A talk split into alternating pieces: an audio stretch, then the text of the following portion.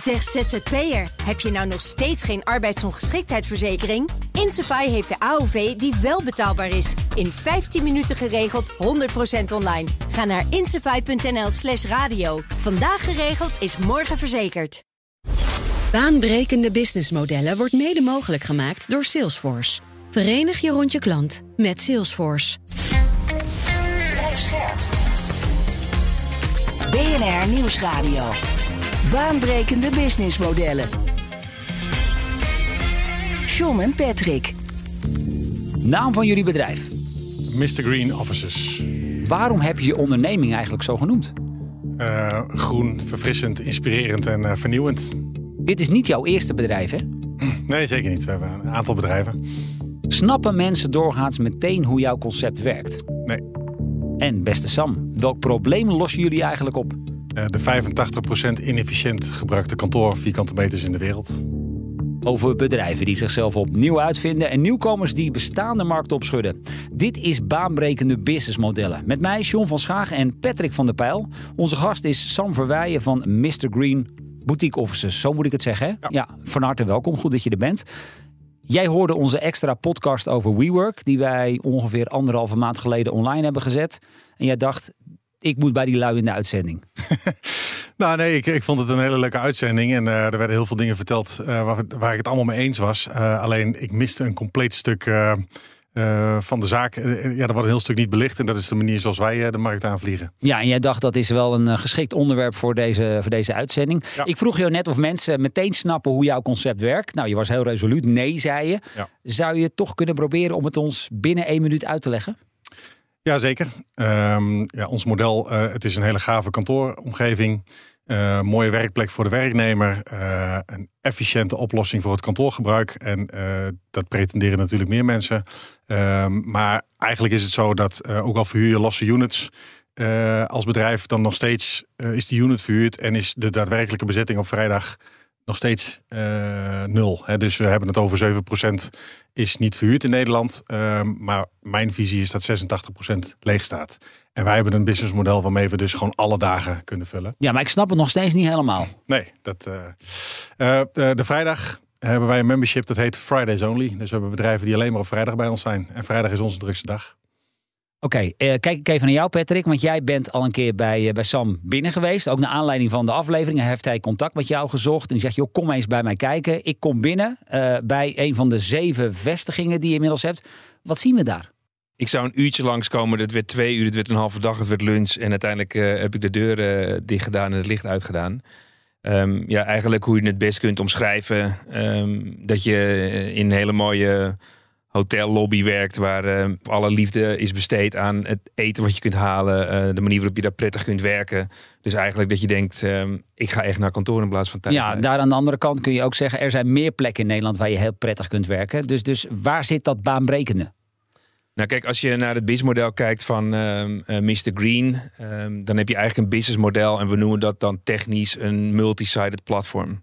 En een multi-sided platform, dat betekent dat je meerdere klantsegmenten hebt die in jouw businessmodel een rol spelen. Uh, elk op een andere manier. Dus als ik hem belicht, dan heb je gebruikers. Dat zijn uh, jij en ik die kantoorruimte gebruiken. Dat zijn uh, ondernemers of bedrijfseigenaren of CEO's die moeten zorgen dat er ergens een huisvesting geregeld is. Maar je hebt ook um, vastgoedbedrijven die zorgen dat er vastgoed is waarbinnen dat kan plaatsvinden. Dus Laten we even beginnen bij jou en mij als uh, gebruiker. Kijk, je kunt um, hier bijvoorbeeld in Hoofddorp uh, toegang krijgen tot uh, het huren van een kamer. Nou, um, als je daar naartoe gaat, zijn dat gewoon witte, eenvoudige bureaus. Dan moet je nog een prullenbakje aanschaffen. je moet er dingen op gaan hangen. Het heeft eigenlijk helemaal niks. En als je daar in je eentje gaat zitten, dan word je echt dood en dood ongelukkig. Want het heeft geen ziel, helemaal niks. Dus het is gewoon een, een kantoorruimte waar je eigenlijk nog alles in moet gaan, uh, gaan doen. Ja, en dat is bij Mr. Green wel echt wel heel anders. Hè? Ik bedoel, ik heb van jou ook even een digitale rondleiding gehad deze week, Sam. Maar het ziet er, het ziet er gewoon heel vet uit. Ja, zeker. Eerlijk is eerlijk. Maar wat misschien ook wel bijzonder is, want je komt binnen uh, en stel, Sam heeft uh, aan BNR twee dagen lang in, op een van zijn vestigingen drie kamers verhuurd. Hè? Ik noem maar even wat Die kamers die, eh, die komen meteen in de look en feel van BNR Nieuwsradio. Ja, dus je moet je voorstellen dat je ehm, eh, binnenkomt en dat je denkt van hé, hey, dit kan gewoon mijn eigen eh, bedrijf zijn. Omdat je logo daar zit, maar ook ehm, daar digitale voorzieningen zijn. Waarbij je bijvoorbeeld met Microsoft Teams alles kunt doen en werkt. Eh, zodat je ook kunt zien in je eigen omgeving, met je meetings noem het maar op. Maar ook zelfs een fotolijstje wat je kan programmeren waar je eigen foto's tevoorschijn komen. Dus het heeft veel meer uh, ziel en, infrastructuur is geregeld. Uh, waar we het de vorige keer natuurlijk met uh, WeWork ook wel over hadden. dus je kan er gewoon binnenkomen in de systemen gebruiken. Of als je laptop gebruikt, kan je die inpluggen. Maar het mooie vind ik ook wel, als je kijkt bijvoorbeeld naar zo'n systeem, weet je wel, dat je een, een dongeltje moet insteken in je laptop. Dat is dan van Barco. En als je daarop drukt, werkt het nooit. Nou, als je dus bij Mr. Sam, Mr. Green, ik zou wel zeggen Mr. Sam, maar als je bij Mr. Green alles werkt. Het is onvoorstelbaar. Dus eigenlijk wat het dan betekent is dat je niet een ja, kale ruimte huurt. Dat kan je overal doen, maar het zijn plekken waar je niet graag wilt zijn. Nee. Als en je... Sam, jij zegt in feite, hiermee lossen wij op dat heel veel uh, bedrijven, heel veel kantoren, uh, dat die plekken niet of onvoldoende worden gebruikt. Want schets dat eens. Ja je hebt een, mooie kantoorconcepten. Er zijn natuurlijk heel veel mooie kantoorconcepten in de wereld. We hebben mooie lobby's, eh, mooie hotellobby's waar je graag wil werken. Maar als je dan vervolgens op het kantoor komt, eh, dan is dat een afgescheiden ruimte die jij huurt voor een maand, jaar. En de flexibiliteit is dat je het einde van de maand het op kunt zeggen. En wij hebben ervoor gezorgd dat de hele IT-infrastructuur voor elkaar is. Dat je uh, huisstijl voor elkaar is digitaal. Dat er verse bloemen op tafel staan. Dat het gewoon echt jouw kantoor is. Ehm, maar dat we een infrastructuur hebben waarbij we het uh, in de ochtend aan bedrijf A kunnen verhuren en in, uh, in, de middag aan bedrijf B. En dat zorgt ervoor dat we een infrastructuur hebben waarmee we dus vier keer zoveel gebruikers kunnen toelaten in dat gebouw, meer kunnen investeren. Want even stel, uh, bedrijf X heeft een kantoorpand. Nou, we kennen tegenwoordig de dinsdag-donderdag-economie. Dus op maandag uh, veel stoelen onbezet. Op vrijdag, nou, ik zei het net al, dan kun je helemaal een kanon afschieten. Ja. En jij zegt heel veel bedrijven verliezen op die manier onnodig veel geld. Ja. En ze zouden veel goedkoper af zijn als ze bijvoorbeeld bij jou een abonnement afsluiten. Dat ze zeggen, ik wil voor dinsdag en donderdag wil ik een kantoor. En bijvoorbeeld als ik dan op woensdag nog een keer een meeting wil plannen, dan kan ik een dagkaart afnemen. Ja. Dat is in feite het concept wat jij wil bieden. Het, afrekenmodel is volledig geautomatiseerd aan de achterkant. Uh, dus de user experience is, de deur gaat altijd open, ik kan altijd naar binnen. Alleen je past je membership aan op het patroon wat je hebt. Hè, want je hoeft het niet eens van tevoren te kiezen. Je kunt ook zeggen, we starten gewoon bij Mr. Green en dan laten wij aan het einde van de maand zien wat jouw patroon is. Namelijk dat je altijd op dinsdag en woensdag op de zaak bent. Uh, en vervolgens kunnen we dat membership daar op, tele, uh, op telemeet aanbieden. En vervolgens weten wij dan ook dat we maandag en vrijdag aan twee andere bedrijven kunnen verkopen. Kijk, en in dat uh, concept hè, is dat je als gebruiker, waar ik het als eerste over had in je BIS-model, die moet echt top vinden en uh, om willen rijden om daar naartoe te gaan. Dat is het allerbelangrijkste. Dat is eigenlijk de value trigger in zo'n model. Waar jullie het net over hebben, uh, met Sam, dan ga je eigenlijk één stapje verder naar die uh, bedrijfseigenaar. En daar zag je bijvoorbeeld dat een WeWork het toch te veel verkoopt op grote corporates of op um, de kleinere bedrijfjes zoals de eenpitters. En dat is bij um, ehm, Mr. Green anders, omdat je dan op een doelgroep gaat zitten van 20, 30, 40, 50 medewerkers. Waardoor als je als uh, propositie gaat kijken naar een ondernemer die dat moet huren, je moet je pand dus aankleden. je moet uh, zorgen voor receptie. Wij van de week de digitale sloten die niet werkten. Nou, dan sta je daar dus met je hele team buiten. Um, dus voor hen is eigenlijk die noodzaak om iets beters te faciliteren, wetende dat veel mensen nu thuis blijven werken. Dat is die propositie voor die ondernemer. En dan zie je dat je dat stukje ook op die manier eh, kunt uitrekenen dat het werkt. Maar Sam, wat probeer jij nu hiermee te zijn? Ben jij een vast kantoor? Ben jij een flexibel kantoorconcept of misschien een coworking space? Ja, dat is dus uh, het, het lastige is. Wij, iemand vraagt: ben je een traditioneel kantoor of ben je een flex office? Ja, uh, wij zijn een vast kantoor, want bedrijven verhuizen letterlijk naar ons toe. Dit is het vestigingsadres. Alleen we hebben vervolgens een hele dynamische invulling. Namelijk dat je op maandag met 100 medewerkers op de zaak kunt zijn en op dinsdag met 4.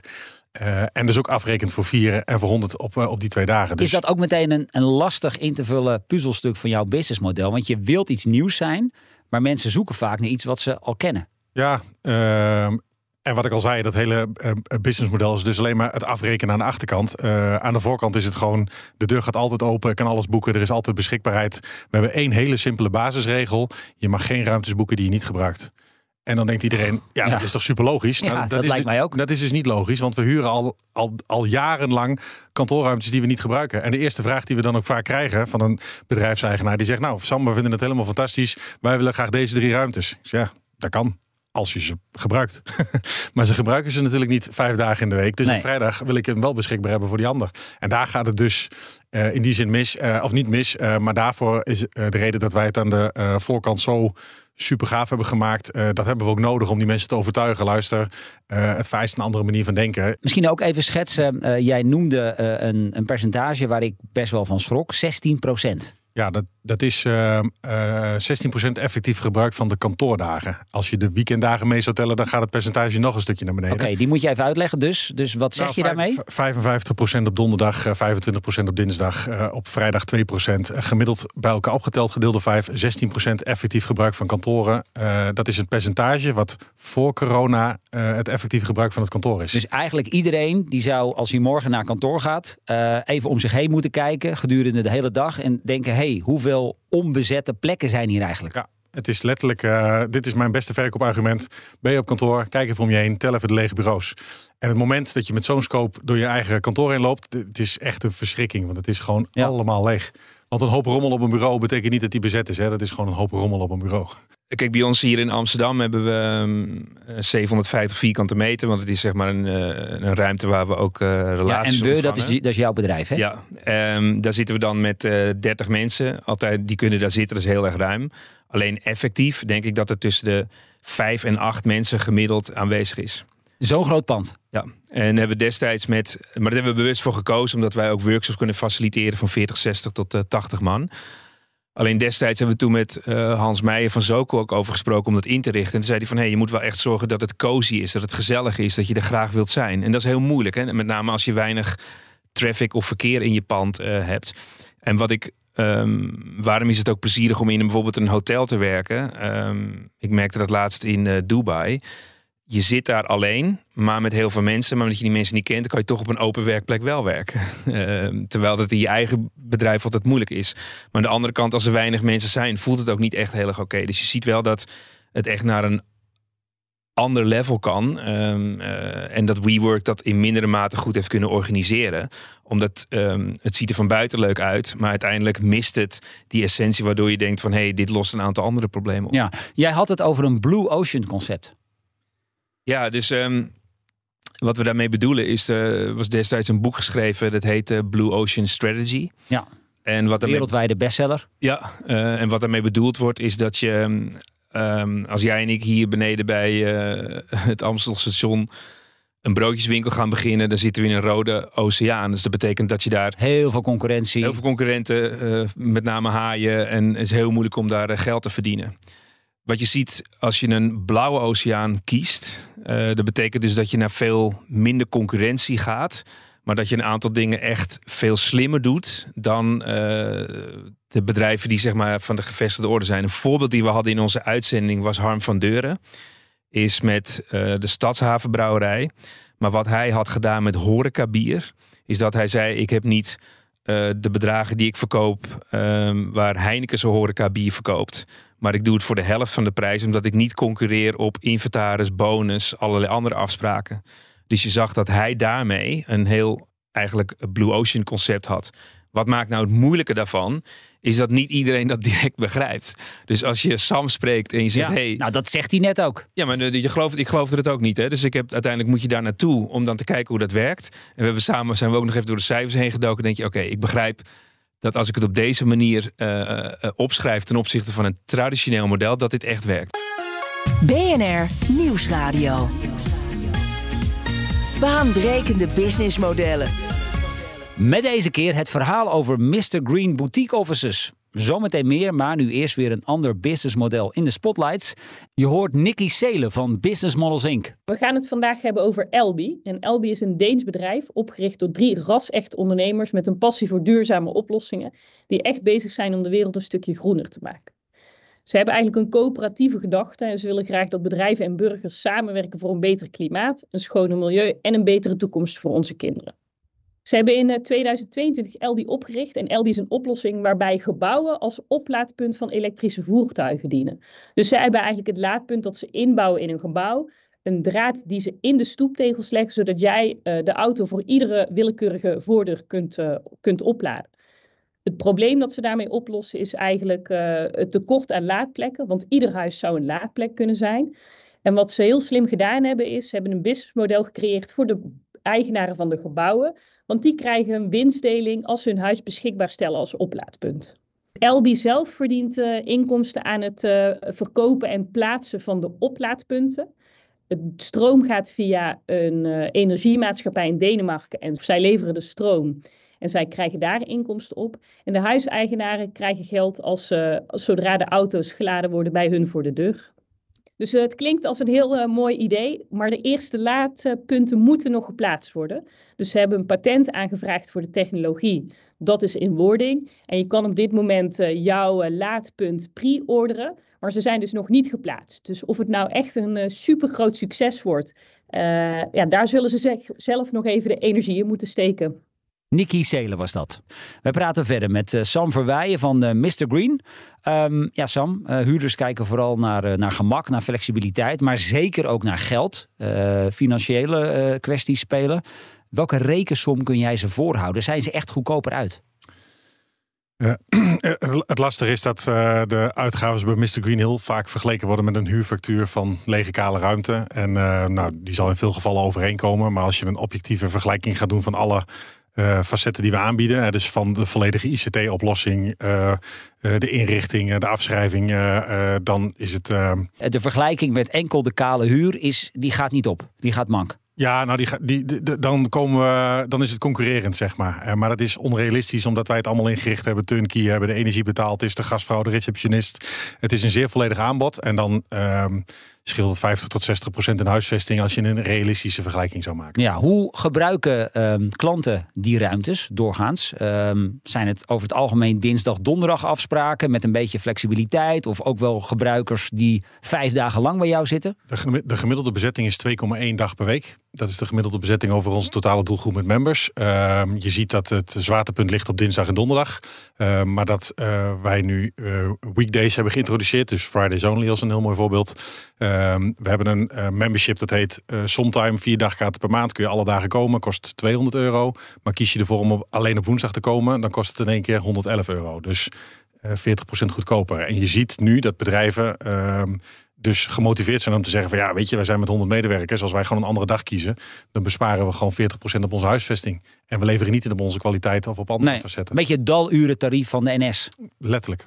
Zo'n weet je wat wel verborgen kosten zijn. Uh, wij hebben, ik heb dat met mijn pand hier ook in Amsterdam. Dat zijn termijnen van vijf jaar wat je afneemt. Dat zijn dan ook voor een ondernemer um, uh, kwartaalfacturen waar je ook BTW voor af moet rekenen. Um, ik moest van een ander pand bij Endemol destijds deze kant op. Dat gaat nooit één op één over. Dus je hebt zoveel extra zorgen en lasten. En als je nu ook kijkt dat die wereld in de afgelopen drie jaar zo in beweging is geweest, dan um, komt eigenlijk misschien zo'n oplossing ook wel veel dichterbij. Omdat je dan denkt, ik wil niet die, die kapitaalslasten, die zorgen, die lange termijn contracten hebben. Hoe denken jullie dat de markt hierop gaat reageren? Want um, al die grote bedrijven, hè, hier op de Zuidas, maar ook bij, in Zuidoost, die zien die kantoren uh, grote delen van de week leeg staan. Ja. Uh, ik heb niet het idee dat daar al op wordt geanticipeerd. Het, het is een gegeven. Uh, denk jij dat er wel, ja, je hoopt natuurlijk dat er wel een soort van mindshift komt? Ja, die, die is uh, volledig aan de gang. Uh, maar die wordt gemanifesteerd op het moment dat het huurcontract verloopt. Ja, oh ja, en dit zijn vaak langjarige contracten, zoals Patrick zegt. Het is letterlijk HSBC in Londen. hoe groot is het pand? 40.000 vierkante meter of zo. Ja. dat komt dus leeg en er is in één keer paniek. Het komt leeg. Ja, het staat al heel lang leeg. Het was alleen wel verhuurd. Uh, dus uh, de, de mindset is, uh, wat, ik, wat ik vertelde, 7% staat te huur. Ja, of het nou 10, 11 of 12% is. De 85% niet efficiënt gebruikte kantoorruimte, die komt nu bovendrijven. Maar dit gaat een enorme impact hebben op dit soort ja, panden, vastgoedbeleggers. Mega, mega, impact. Ja, ja, je ziet natuurlijk al dat de vorige in de uitzending ook natuurlijk dat die, uh, dat commerciële vastgoed nu niet uh, het meest aantrekkelijk is op dit moment. Alleen als je dan um, dat BIS-model verder afpelt en je komt uiteindelijk zeg maar bij de vastgoed partij. Um, ja, misschien kun jij het beter uitleggen, Sam. Is als je kijkt op de as van uh, commercieel verhuren uh, tot aan de hoogst mogelijke opbrengst per vierkante meter, dan ga je naar een hotel. dus als je nu gaat kijken en je kijkt naar een concept van Mr. Green, dan heb je dus meer dan een commercieel vastgoedverhuur, minder misschien dan een hotel. Dus dan is het ook een aantrekkelijk model voor het vastgoed wat je dan hebt. Ja, nou kijk, de, eh, het is uh, een vrij traditionele wereld, dus het is vrij makkelijk uit te leggen. Je hebt een opbrengst per vierkante meter, een lang contract. Uh, vroeger was single tenant een heel mooi voorbeeld. Dat was helemaal wat iedereen wou hebben. Op een gegeven moment was het ook duidelijk, nou het is enorm gevoelig, want als die huurder omvalt, dan staat ons pand in één keer leeg. Dus dat willen we niet meer. We willen nu meerdere gebruikers. En wat je nu ziet, is dat die markt op zoek is naar van oké, ja, die grote huurder die 10.000 meter komt huren, die wordt wat sporadischer. En die persoon zegt van nou, ik wil wel 2000 meter huren en ik wil eigenlijk een beetje mee kunnen groeien en kijken wat we nodig hebben. En er is ruimte genoeg, hè, dus dat kan dan ook vaak. Maar wat je echt ziet, is dat die bedrijven zeggen van... nou weet je, wij zijn nu tot het besef gekomen. We moeten nu 10.000 meter gaan huren, want dat is namelijk wat we nodig hebben... Uh, als we het aan onze medewerkers vragen. Maar wij zien een heel versplinterd gebruik. En wij hebben inderdaad ook gemeten. En ik roep dan 16% waarbij die bedrijven tegen mij zeggen... Sam, het is bij ons onder de 10, het is onder de 12. En, en, uh, maar we hebben de oplossing niet. We hebben geen idee hoe we dit moeten oplossen. Dus er moet een brug geslagen worden tussen de traditionele vastgoedbelegger... die gewoon langdurige exploitatie wil hebben... en de gebruiker die daar veel... Uh, meer op daily basis in wil zitten. En dat is dus de hoteloperator uh, voor kantoren. En zie je bijvoorbeeld bij um, WeWork, die ook op uh, de echt grote corporate klanten zaten, die dan met teams daar naartoe komen.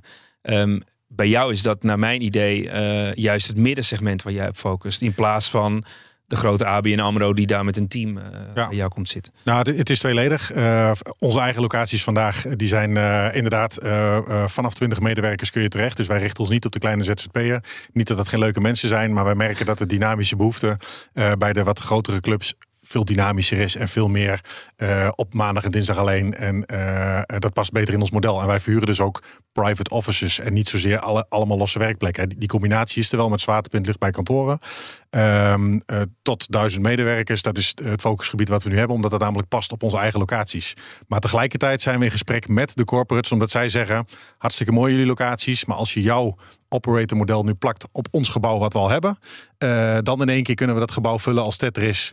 Uh, en komen we tot de conclusie dat we alleen maar de onderste vier verdiepingen nodig hebben. Alleen zij hebben zelf die infrastructuur niet om dat te regelen. En dat zijn dus ja, de proof is in the pudding. Wij doen het nu op kleine schaal. En, en uh, ons businessmodel is ook beter geschikt om met bedrijven van 20 tot 100 of 500, omdat die binnen een termijn van drie maanden starten. En ja. de corporates hebben gewoon een jaartje of twee nodig voordat dit gaat werken. Ja, jij zegt wij doen dit nu op kleine schaal. Uh, zeven vestigingen op dit moment. Wat heb jij nodig om dit concept nog uh, ja, in sneltreinvaart te gaan schalen? Kapitaal lijkt me. Uh, ja, nou goed. Uh, uh, de casus vandaag is dat we eigenaar zijn van al het vastgoed. ja, ja daar wil ik je zo meteen ook nog even ja. wat over vragen. Want hoe je dat dan voor elkaar krijgt. Maar ja. goed, daar gaan we het straks nog even over hebben. Nee, maar goed. wat heb je nodig om snel te groeien? Nou, dat is dus een model waarbij we niet eigenaar hoeven te zijn van al het vastgoed. Hè? Want dat is namelijk een enorm kapitaal, kapitaalintensief stuk. Ehm, het aanhuren van Centraal Station hier in Amsterdam. Dat is eigenlijk voor Dat ons, wordt jullie nieuwe vestiging? Dat is, die is nu in aanbouw. En dat is dus ook voor ons een beweging naar het nieuwe model. Waarin we dus aanhuren uh, uh, en, en, praktisch gezien uh, betekent het dat uh, de problemen van de vastgoedeigenaren is natuurlijk gewoon koren op onze molen. Want wij hebben de oplossing. En daarbij is dus ook een groot deel van die investeringen en kapitaal. Dat is beschikbaar zolang je maar een gedegen oplossing hebt om dat te laten renderen.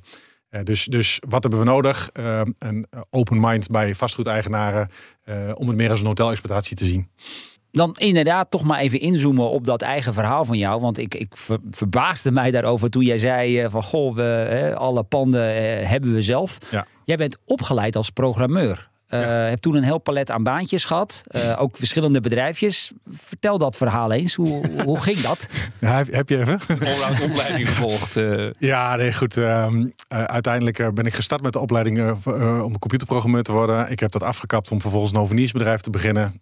mijn voorliefde... Om programmeur naar hovenier? Ja. ja? Dit begint al goed? Ja, super, super logisch. Mijn, ik heb in mijn familie veel hoveniers. Dus mijn bijbaantjes, dat begon als hovenier. En dat resulteerde in een eigen hoveniersbedrijf.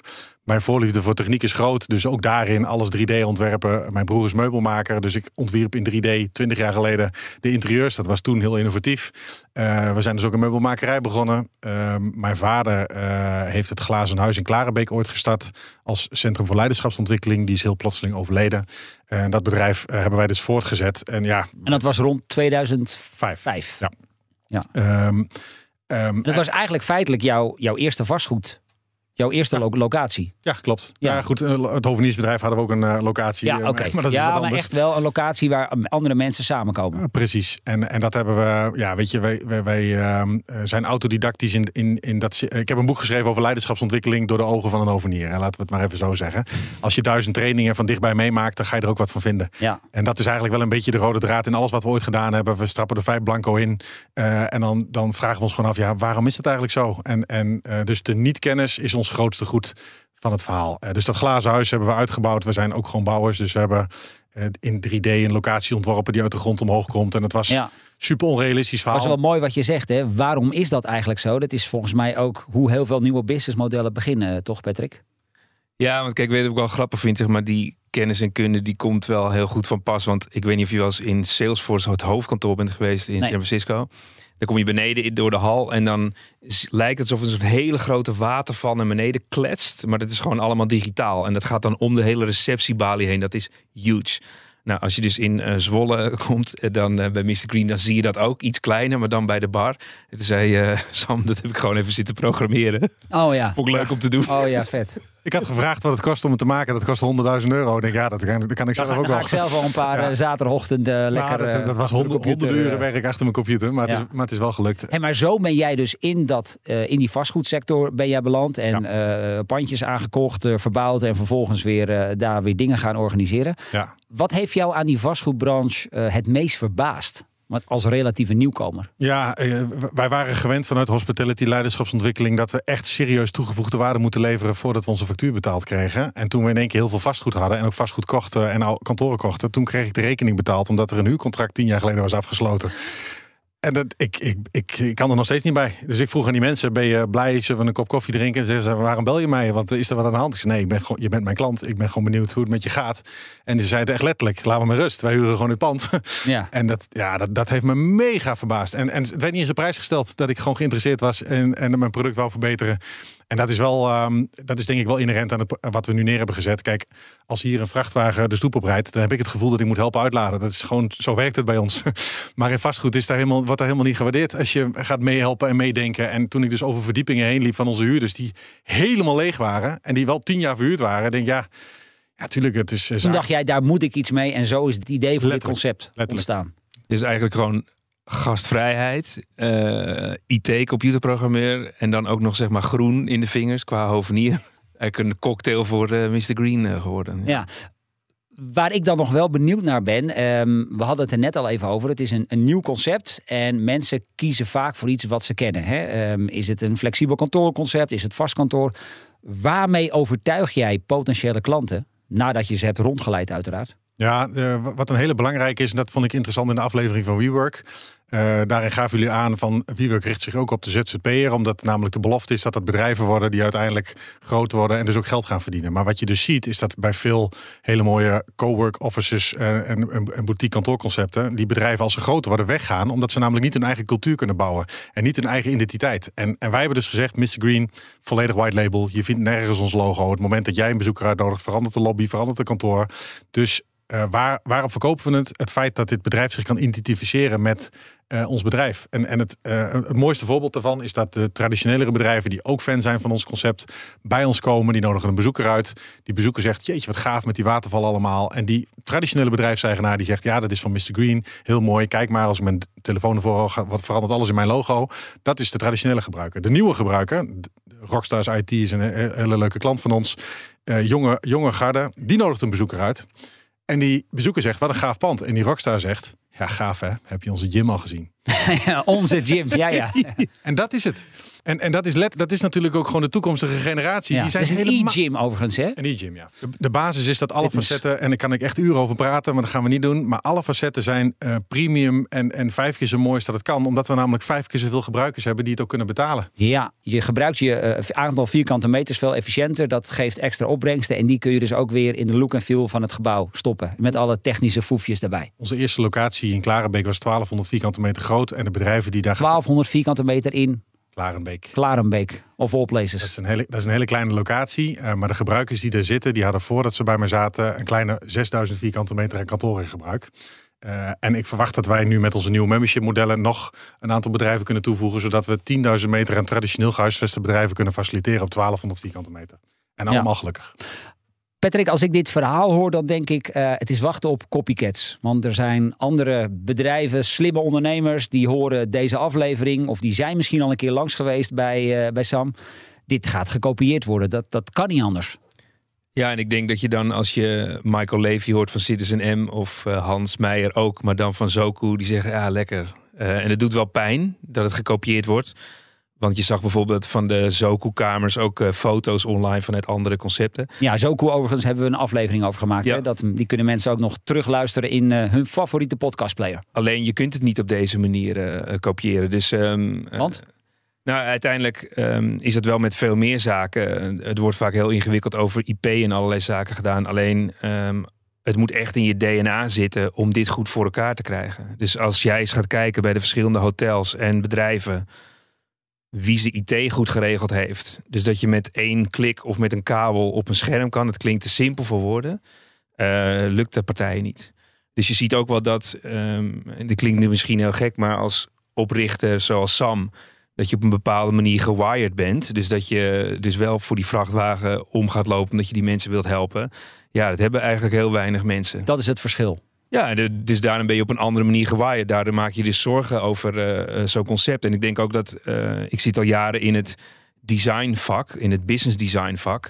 Ja, ik heb misschien wel eens eerder gezegd, eigenlijk is dat gewoon liefde en aandacht. Dus het feit dat jij ergens liefde en aandacht aan besteedt, namelijk dat die mensen zich buitengewoon prettig voelen op zo'n locatie.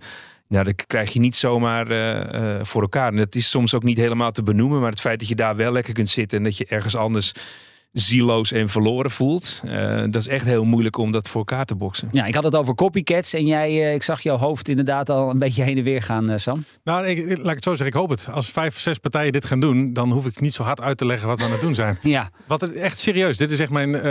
dat is jouw grootste uitdaging. Ja, letterlijk. Weet je, ik, ik geloof zeker dat mijn, de, de mensen die zo'n dergelijk businessmodel gaan opzetten, niet uit de vastgoedwereld gaan komen, maar die komen vanuit de gasvrijheidswereld. Want een hotelier snapt het als geen ander. Die zegt, ja, dit doen wij ook letterlijk.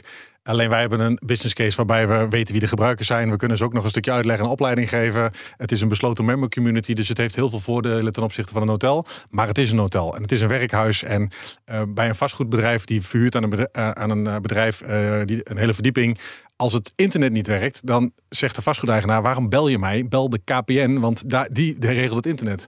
Bij een hotel of bij ons, als het internet niet werkt, heb ik ongeveer 30 seconden om het op te lossen. want er zijn namelijk 100 mensen met de handen omhoog. Dus het vereist een compleet andere mindset. Dus ik hoop het. Ik hoop dat dit gewoon gaat gebeuren. Dan tot slot toch nog één ding. Patrick kwam met dit idee. Ik ben gaan googlen en kwam toen bij elektrische leaseauto's. Ja, de leasemaatschappij van Tesla heet ook Mr. Green. Ja, Mr. Green inderdaad. Die naam. Ga je daar geen problemen mee krijgen? Of? We, hebben, we hebben vooraf uh, uh, marktnaamonderzoek gedaan en we zitten in een andere sector en we hebben ook toestemming gevraagd. Dus dat mag. Er is ook nog een casino in uh, Denemarken wat ook Mr. Green heet. En we heten Mr. Green Officers en bij ons kun je geen auto's leasen. Dus ik geloof niet dat we elkaar in het vaarwater zitten. Sam Verweijen van Mr. Green, dankjewel voor dit gesprek. En tegen de luisteraar zeg ik dat wij er uiteraard volgende week weer zijn. Check ondertussen ook gewoon even onze andere afleveringen. Onder meer over die van WeWorks, Zoku. Je hoorde ze al voorbij komen. En die vind je uiteraard op vrijwel alle bekende podcastkanalen. Tot volgende week. Baanbrekende businessmodellen wordt mede mogelijk gemaakt door Salesforce. Verenig je rond je klant met Salesforce. hey, luister. Dit is misschien iets voor jou. Denkproducties presenteert jouw snelste bijspijkerdag van het jaar. MBA in één dag met Ben Tigelaar. Ben praat je bij over leiderschap, organisatie, strategie en verandering in één dag. MBA in één dag met Ben Tigelaar. Schrijf je in voor 1 januari en krijg een tweede ticket voor de halve prijs. Zet je podcast even op pauze en ga naar denkproducties.nl.